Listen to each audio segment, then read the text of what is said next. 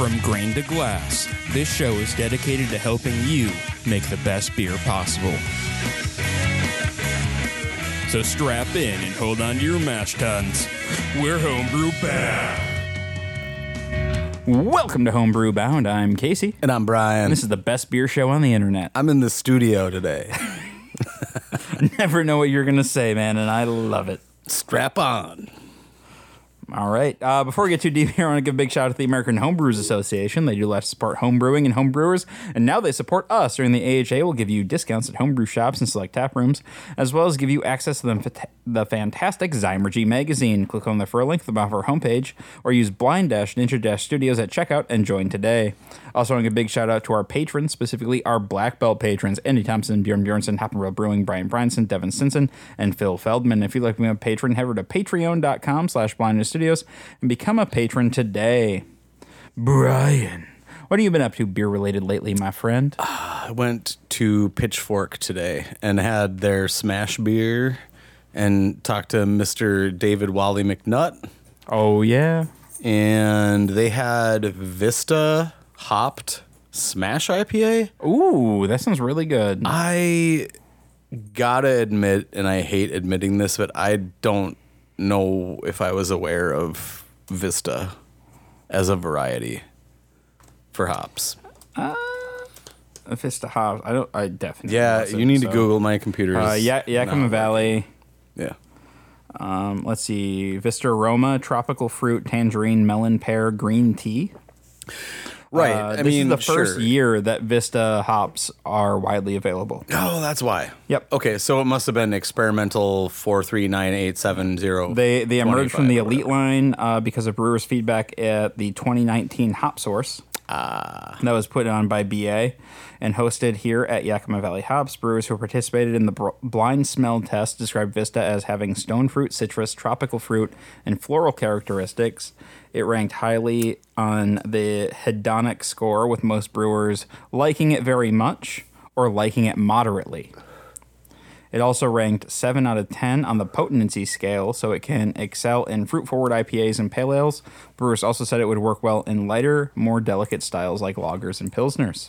Do do they say where it came from? Like who's the parent and yada yada? Like Uh, it was previously named USDA Elite Line 074. okay. Um, it was released by the USDA breeding program. It doesn't say where. Okay. Uh, either way, uh, very tasty beer. Uh, and then also had ha- some text messages from Mr. Mike Fredrickson that he was having some some chiller issues, and I, man, I feel that like these big ass twenty five ton chillers that sit on the roof or outside the back of the brewery are very very tough to deal with, and so as I say I hope every episode, like as a home brewer, when you've got like smaller equipment, like you're the king of the castle. Like, like you can do so much cooler shit uh, as a home brewer than you can as a commercial brewery, and so kudos to you, high fives. But yeah, that's what I've been up to beer related lately. Not a whole lot. And what about you, man? Uh, yeah. So I made my way to um, Indianapolis for Gen Con, which will uh, I we'll talk about the Gen Con uh, specific beer from Sun King, but we hit a couple of breweries there every year. Uh, I really want to give a shout out to Saint Joseph Brewing. Uh, they are a small brewery in an old church, and they have uh, like the entire thing it's still set up like an old church. They basically have the fermenters uh, where the preacher would stand. And uh, it's it's really cool. Uh, they have like custom stained glass that's all brewer um, themed with like hops and stuff going Cool. through it. It's really cool. Um, and we go every year. It's kind of like tradition now um, and they had cool stickers that they gave us and everything so yeah, big shout out to uh, St. Joseph. A lot of German style, a lot of German style beers that they do. Um, beyond that, not a ton beer related. I have some hops that are ready for harvest, so I have to do cool. Like little mini hop harvest. Years have you had? Uh, planted them last year, so this is the second year. So it's about three years from what I hear before they really start coming in. Yeah, and then they'll just take over, and you'll be like, "Why did I do this?" Yeah, well, like like like all of the mint in the yard Yeah, that was here when I moved in. Like there's there's a ton of mint in the yard that I have to deal with. Uh, so I'll have mint and hops. So I'll have a great smelling yard in the fall. nice. Uh, but yeah, let's talk about this uh, this beer before we get into our discussion topic, where we're going to talk about high ABV brews, uh, like pitfalls and workarounds, uh, like dealing with that. So we have in front of us the official beer of Gen Con this year. So Sun King Brewery is the official brewery of Gen Con, um, which is like the big board game convention in Indianapolis. Um, and this is uh, Hive Mind, which is an English style mild ale with honey. So, what do they mean by with honey? I'm guessing they added honey at some point. Yeah, but when? Well, why don't we try it and find out? Oh, I'll tell you when they added the honey. Uh, so this is uh, be mindful that this beer may take over your life, brewed with honey. Hive Mind is a mild ale that's sure to delight. they have breweries in India, Indi- Wow, Indianapolis, Indiana, and Sarasota. I'll be damned. Where's- Wait, Sarasota, Florida? It says Sarasota, Florida. Yeah, and then it says on the can official beer of Gen Con. Also, the there is like a skull with um, honeycomb and then D20s in for the eyes. Like this is possibly the sickest art I have seen on a can ever. They do I a really good job every year. don't say that lightly because I have created a few beer labels in my time. Shit, right. yeah, this is so cool. Dude, also look, it's the um the bee from uh it looks like uh Galaga. Yeah, yeah. It's uh, Wow. it's it's very much. Um, did you ever play that uh, the new the newish arcade cabinet Killer Bee? Oh yeah, yeah. Yep. Yeah. It's very much that. This is such a cool label. Huh. Well, we'll just throw it in the trash and move on. Just kidding. Well, I mean, this. So this is the first time I've been able to bring back a Gen Con beer, so I'm excited to try it. On How the did show. you bring it back? Uh, Carlos flew first class, so we got two free check bags. Um, Why did he fly first class? uh, because well, so I flew first class there, and but then I flew uh, Comfort Plus back, but there were no Comfort Plus uh, seats available when he booked, and it was only like a hundred bucks each way to do first class. And he's like, "Well, I don't fit in a regular seat, so Yeah. I'm gonna do first class." Yeah, for those that don't know, Carlos is like nine feet tall. Yep. Um, aroma wise, very sweet. I get like honey biscuit. Sweet biscuit, caramel. Um, Anybody who's watching live just saw me snort beer. uh, good uh, caramel layering, I think, in the malt. Um, I think the the I do feel like the honey was added in I think it was post fermentation. post because of I'm thinking that well, I don't know. Like I just I don't know how much it would add. Probably not that much for if it were in in the uh, boil. Like it, I don't feel like it would add this layer. I went ahead and tasted it already, so I'm sorry, but like yeah, caramel layering.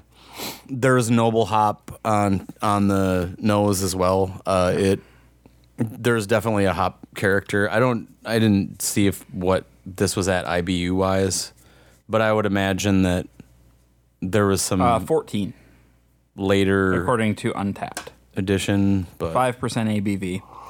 Uh, crystal clear, by the way.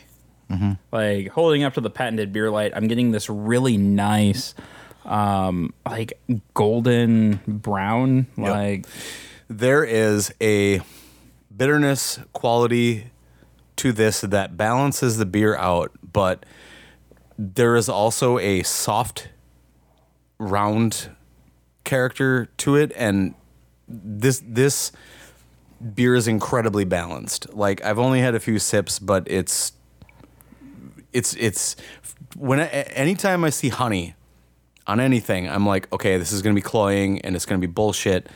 And this is a good firm balance. Um, which is really hard to it, do. it doesn't like it's sweet, but it doesn't hit me as cloying. It hits right in that middle. It's a nice round sweetness. I don't think I'm gonna drink like three of these, but you don't you don't just walk outside and trip over an ESB anymore these days. It's a lost style. I'm curious how they decided like, yeah, we're gonna do an English style. They they do a um they they put it up to a vote every year. They have like three or four. no way. Yeah. How is it not an IPA every year? I don't know, uh, but I'm Do people so get to, glad- like, I, I think I think they vote on the name Oh, okay. And not the style. So I think they just released the names. Hmm. I always remember about like after the uh, about a month after the vote takes place. Yeah, please confirm that because it's a very curious style this day and age to try and do. Oh, it's Um, but it's it's so good. There's there's this this um this malty like toasty. It's almost like um toast and marmalade, toast and I'm with you on that. like yeah. it's, it's a little orangey. yep, yep. I love it. It this beer is fantastic. It was very, very good. Um, cool. Everything, art, everything. Yeah. Good work. Sun King. Brewery. So uh, going from this five percenter, should we start talking about high ABV beers? Yeah. yep. I think we have a rocket fuel for next episode, so Jesus. Yeah, we do. it's in the fridge.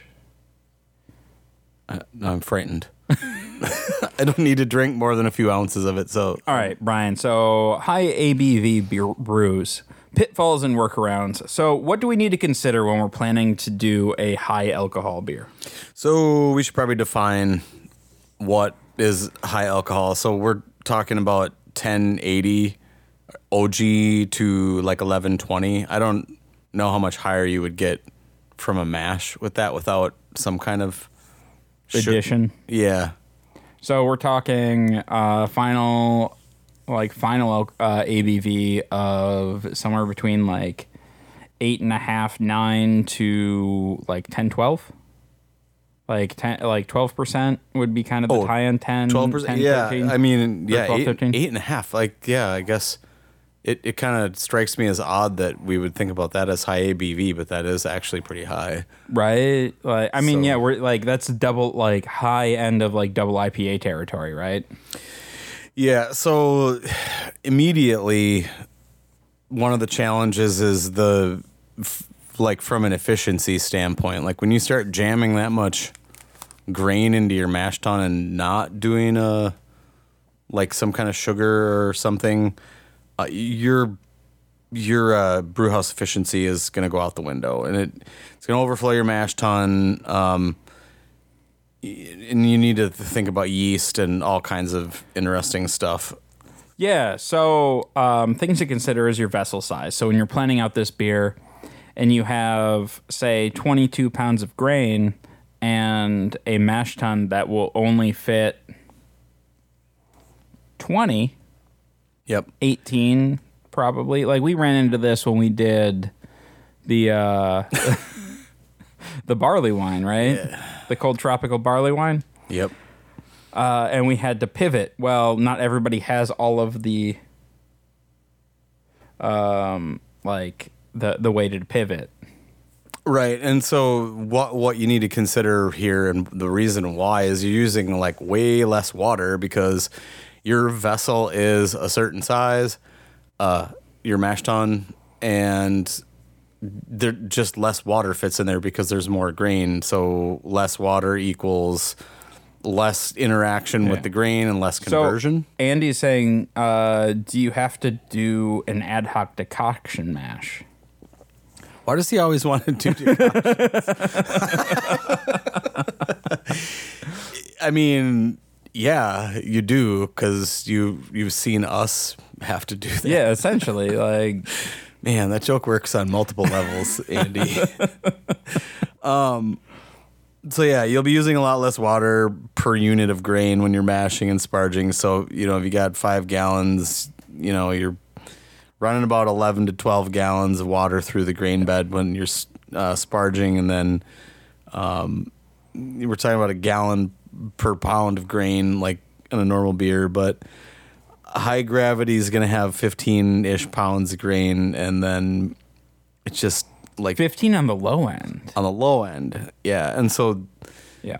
you're So ta- you're talking about like 0.75, you know, per unit or whatever. So Yeah. it's, it's super. So low. I mean, something that you can do, like if you have a five gallon setup that like barely barely fits everything when you're doing your like pale ales and stuff, where you're doing your five, six, seven percent beers, uh, switch over to adding LME or DME to the boil. yeah. Like you can get a lot of bang for your buck that way, especially like if you sub out half of your base for like LME or DME, you're not really going to lose anything uh, flavor wise, but you're going to gain a lot in your extraction. Right. Also, this is a good opportunity to build a second mash tun. or just build a bigger mash tun. Uh, like Andy says, you could do Brewzilla to cooler uh, and do Yeah. that kind of decoction and have an amazing brew day. Man, he's just setting us up here. like it's cool. But yeah, like you could just do you could just run two mash tuns and split the grain two or just make a bigger one. Add malt extract. Uh, there is nothing wrong with that. No, I think malt extract is honestly the better way to do. Do basically a partial mash. Get all of your specialty grains and some of your base malt in there because you need that for conversion uh, to add the enzymes. Um, and then uh, do the rest with LME or DME. Doesn't really matter. I like DME better than. LME. There's no shame in using that. Like don't if you're just getting started, like who cares? I I dare you to make a beer with all LME or DME or a mix of both and then brew it and then give it to your friends. There is a massive caveat there and that is freshness of the extract. I don't really feel like this is a massive caveat. It- It is well, a caveat. It is a but- caveat, but it's it's don't like get a like you will not make a great beer if you go and buy a Mr. Beer kit that's been sitting on the Oh, Walmart a- shelf yeah, for okay, like with canned DME for 10 years. That's whatever. yeah. But you know, if you're gonna go to a homebrew store, unless there are no more home homebrew stores, oh, which is a whole nother. Oh, We're going to talk about that at the end of the episode, I think. I think that's or maybe at the beginning of the next one. Hey, we'll talk about it on the next one. It's too much. Okay, We're yeah. already pretty long into Yep. this one, but yeah, it's woof. Anyway, so yeah, on the next episode, if you're gonna listen, here's a teaser. We're gonna talk about We're going to talk about Northern Brewer. Northern Brewer is going away. So there you go. Stay well, tuned. Northern Brewer is not going away. Well, right. The It's brick thing. and mortar. It's the whole thing. Yeah. Anyway, what else do we need to consider when we're doing a high gravity beer? Yeast. Um, yep. Uh, yeast yeast is very like your alcohol tolerance of the Mm-hmm. yeast, um, or even pitching multiple strains. You need to figure that out. Uh, your fermentation process: Are you going to pitch multiple strains? What temperature are you going to ferment at? yeah. What yeast you're going to use? A good way, and I know Starters are very important. Right. I know you're a home brewer and you don't want to hear this, but if you want to learn a lot about high gravity fermentation, you need you need to brew a few meads. I mean, and if you like brewing beer, that means you like drinking alcohol. So you should probably make a couple meads. Like if you're if you're if you're dead set on on brewing high gravity beer, brew some mead. It'll teach you a lot about how high gravity fermentation works. So we're talking 1160 for meads and above. I mean, you can brew them wherever you, You can want, do but- wines too. Right, or wine, whatever you want to do. I mean, if your girlfriend's like, I like wine, and then you could just make that. But high gravity wort puts an enormous amount of stress on yeast. And when you're looking for one, you need to consider the, the tolerance of it. So most of the time, these when you go buy these yeast, it's going to be listed. It's going to say like high gravity tolerance, and it'll say like what it is. Like you have Google, you know how to do this, people. So like a lot of these tolerance level- levels only go from 8 to 10%, which means they'll stop fermenting alcohol uh, anything higher. And the reason they do that is because the alcohol just straight up kills the cell. It's a eukaryotic organism. Yeah. You know, it's not bulletproof. So if you're brewing a 14% barley wine with a regular beer yeast, it's going to stop at 10, period. Like, there's no bones about it. They'll just die. Um, you're going to end up with a high finishing gravity, and that's fine, but it's going to be way too sweet. And then you, you likely didn't consider the how the balance might work with the hops, which if there's, you know, what there when there's conflict, there's missing information. And so here there's missing yeast. so there's conflict and like you know, you might be able to restart it with like a champagne yeast or a wine yeast. Like very likely you will be able to restart it if it stops fermenting. I've done this numerous times. Like you just dash some of that in there. Um, it'll dry it the hell out, and it'll won't probably be what you wanted. But um, yeah, so uh, another thing is osmotic shock. So this is like mostly dry yeast kind of goes through this. Um, like high alcohol beers and wines, like there's, I, I've kind of already talked about this. Like it, it dries everything out. These types of ye- yeast that come in a dry form, um, the cells are already kind of stressed from being dried out, and so dry yeast cells aren't able to really regulate what they do until they've been hydrated. And so high gravity yeast have a, like a high sugar concentration. So if you add dry yeast directly to a high gravity wort or like a must in this in the case of like wine and that the pressure from the sugar can break the cell membrane. Oh, interesting. And so b- before the yeast cell wall is in a state like where it can bring things in and change them and then push them out. Um, I don't know how else to put this, but like it results in a higher death rate of the cell. So you'll have less and less and less and less cells. And what do we know about yeast? We need as many cells as possible. Yep. And So you want to like do like a triple or quad pitch? yeah, so you yeast? really need to like jack that bad boy up. And what you already said was like make a starter. Like if you don't have the means to make a starter and you just have dry yeast, like four, throw four packets Yep. in instead of two or whatever. Um, and honestly, if you have the ability to use second generation, do Yeah. that.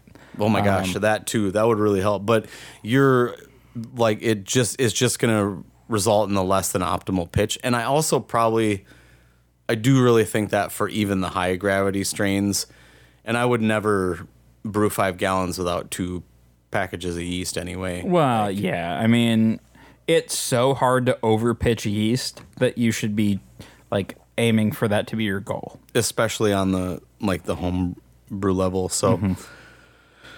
yeah, um, properly hydrate the yeast. Obviously, um, we've had like numerous discussions about. well, and my but also do that don't not, don't uh, hydrate your yeast like um like you do with bread. Yeah, Like there's a lot there's a lot of stuff online about like take your dry yeast and hydrate it in water before you put it in the thing. Don't don't do that.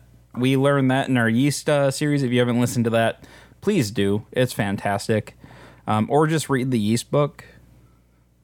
I mean, it's some like very light reading, of course, like mm-mm, a little bit less light than the water book. Well, do it in the morning, not right before bed. Yeah. So I don't know. There's uh, also a product called Go-Ferm that like will help with that. Um, yeah, make a starter. Yeah. that's what I'm saying. It's not. Do not that hard. you? And this is this is a little off topic, but do you remember that time in homebrewing? And I don't know if you were still homebrewing at the time or if you were in professional brewing at that point. But when like the big thing was to add Beano with your yeast to like start breaking up some of those long chain sugars and proteins. I, I literally have never heard of that. That's nuts. yeah. Isn't Beano is like a like to make you fart less? Is it not? Yeah, yeah, because what it does is it, is it breaks up certain proteins, right? That cause that, and so it, it breaks things up to make things more easily digestible. Yeah, I mean, like that's well, like lactate now. Like you're Yep. breaking up big milk chain proteins, so you don't fart all the time when you eat ice cream or something. But anyway, Uh, yeah. So what else? Fermentation and aging considerations, I guess. Like Yeah, there's an entire BYO article about Beano. of course.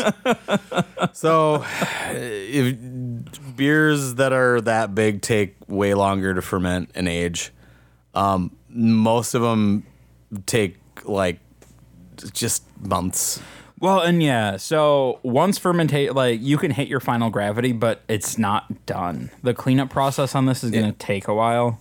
Um, and so either have the fermentation space to do it, transfer it into a keg with a bunch of the yeast so it can do it. But wait, what's going to happen? You okay? So here's what's going to happen. You're going to make this this big huge beer with a ton of sugar. You're going to throw your your well-made starter or your hydrated four sachets of yeast or whatever, and this mother is going to blow immediately. This so anytime you do a high gravity beer, the one thing you absolutely have to do is add a blow off tube, tube.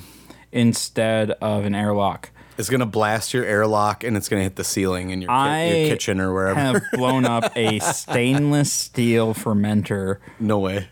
Yeah, like Oh, I it- think I did know Yeah, yeah. It- like we talked about it on the show, from a high, like it wasn't even that high of a gravity beer. I think it was an IPA with like that was at like seven percent. Yeah. and it built up enough pressure to like blow the lid off and deform shit. it's gonna blow and then it's gonna slow like it and it'll get so slow that you're going to be worried that about it's stalled.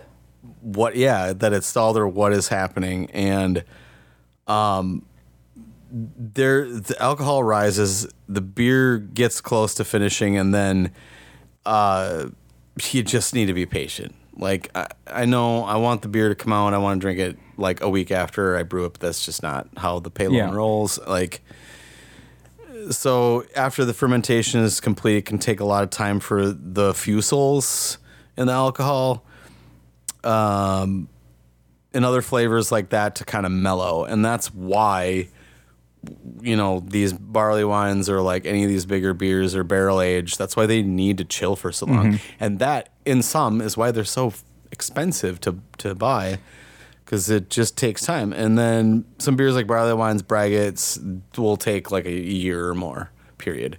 And that's why they also lend to being in barrels because you're like, Yeah. well, it needs to clean up anyway. You know, we've got a wood substrate that's going to have like yeast residuals that are going to scrub and they're going to pull things. Are you saying it's beechwood aged?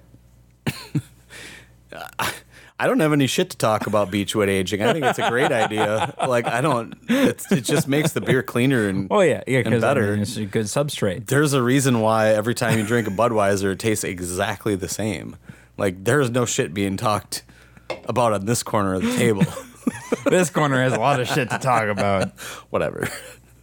anyway, so yeah, barley wines, braggots, and what is a braggot again? A braggot is a Uh, that's a cider with malt in it, right? yeah, or like a mead Or a with mead with malt in it. malt. Yeah. So it's Malt. it's a simple sugar base with malt in it. Yeah, and I don't remember what the ratio is 50 50, maybe, whatever. Uh, so, in any case, yeah, I don't know. That's about all I know. Um, takes age, works well in barrels. Um, Yep. Uh, for for the home brewer, uh, things to like just kind of wrap up. Things to keep in mind. Uh, keep your vessel size in mind. If you are running up against that, maybe do a smaller batch or build another mash tun. or build another mash tun. I would maybe do the smaller batch. It's the cheaper option. Uh, they're not buying mash tuns through us. We can. That's why we should sell stuff. Well, you know, you're not wrong. That seems like a lot of work. Though you're Can the you- logistics guy. Way too much work. Uh, well, I am. But can you imagine like our faces on a mash tun? Oh my god, I would buy every, that mash tun. every time Andy brewed, they'd, they'd be like, "Oh, these pastas again." I'm really excited to hear what he thinks about your accent. I don't. That's is awful, and I'm sorry. I thought you said pastas. No, I know. I said I know what you said. I'm just saying what I thought you said. "Call blimey." I'm getting Uh, yeah, there. so so reduce your batch size. Uh, use LME, DME to make up the difference. Uh, make like have a massive starter. Do that. Um, another option is you can boil longer too to just concentrate. Truly, but then yeah. again, you're doing smaller batch size. So Yeah. uh, what did uh, and and he's like, "Was that Scottish?" It's because he's a patron and he can see the video feed and he knows my hair is all types of red and beard is very red, and that's why he said that. Scottish, Irish, whatever. Hey, there's nothing faster on earth than a greased up Scotsman. Well, on that racist note, uh, Like you've never seen that episode of The Simpsons? I wasn't allowed to watch The Simpsons, I wasn't either. It's a wonder that I know those quotes. right? All right. Um, where is the outro music so we can get out of here and do the better episode? what makes you think the next one's going to be better? I have no idea. I think right. we did a good job. I think we did a great job. Guys, I hope you learned something because I know I did. Uh, if you have any questions, comments, show ideas, or what have you, go ahead and shoot us an email at feedback at blindstudios.com. You can find us on Facebook at facebook.com slash blindstudios. You can follow us on Instagram at Blind Ninja Studios. We'll see you guys next week. Peace.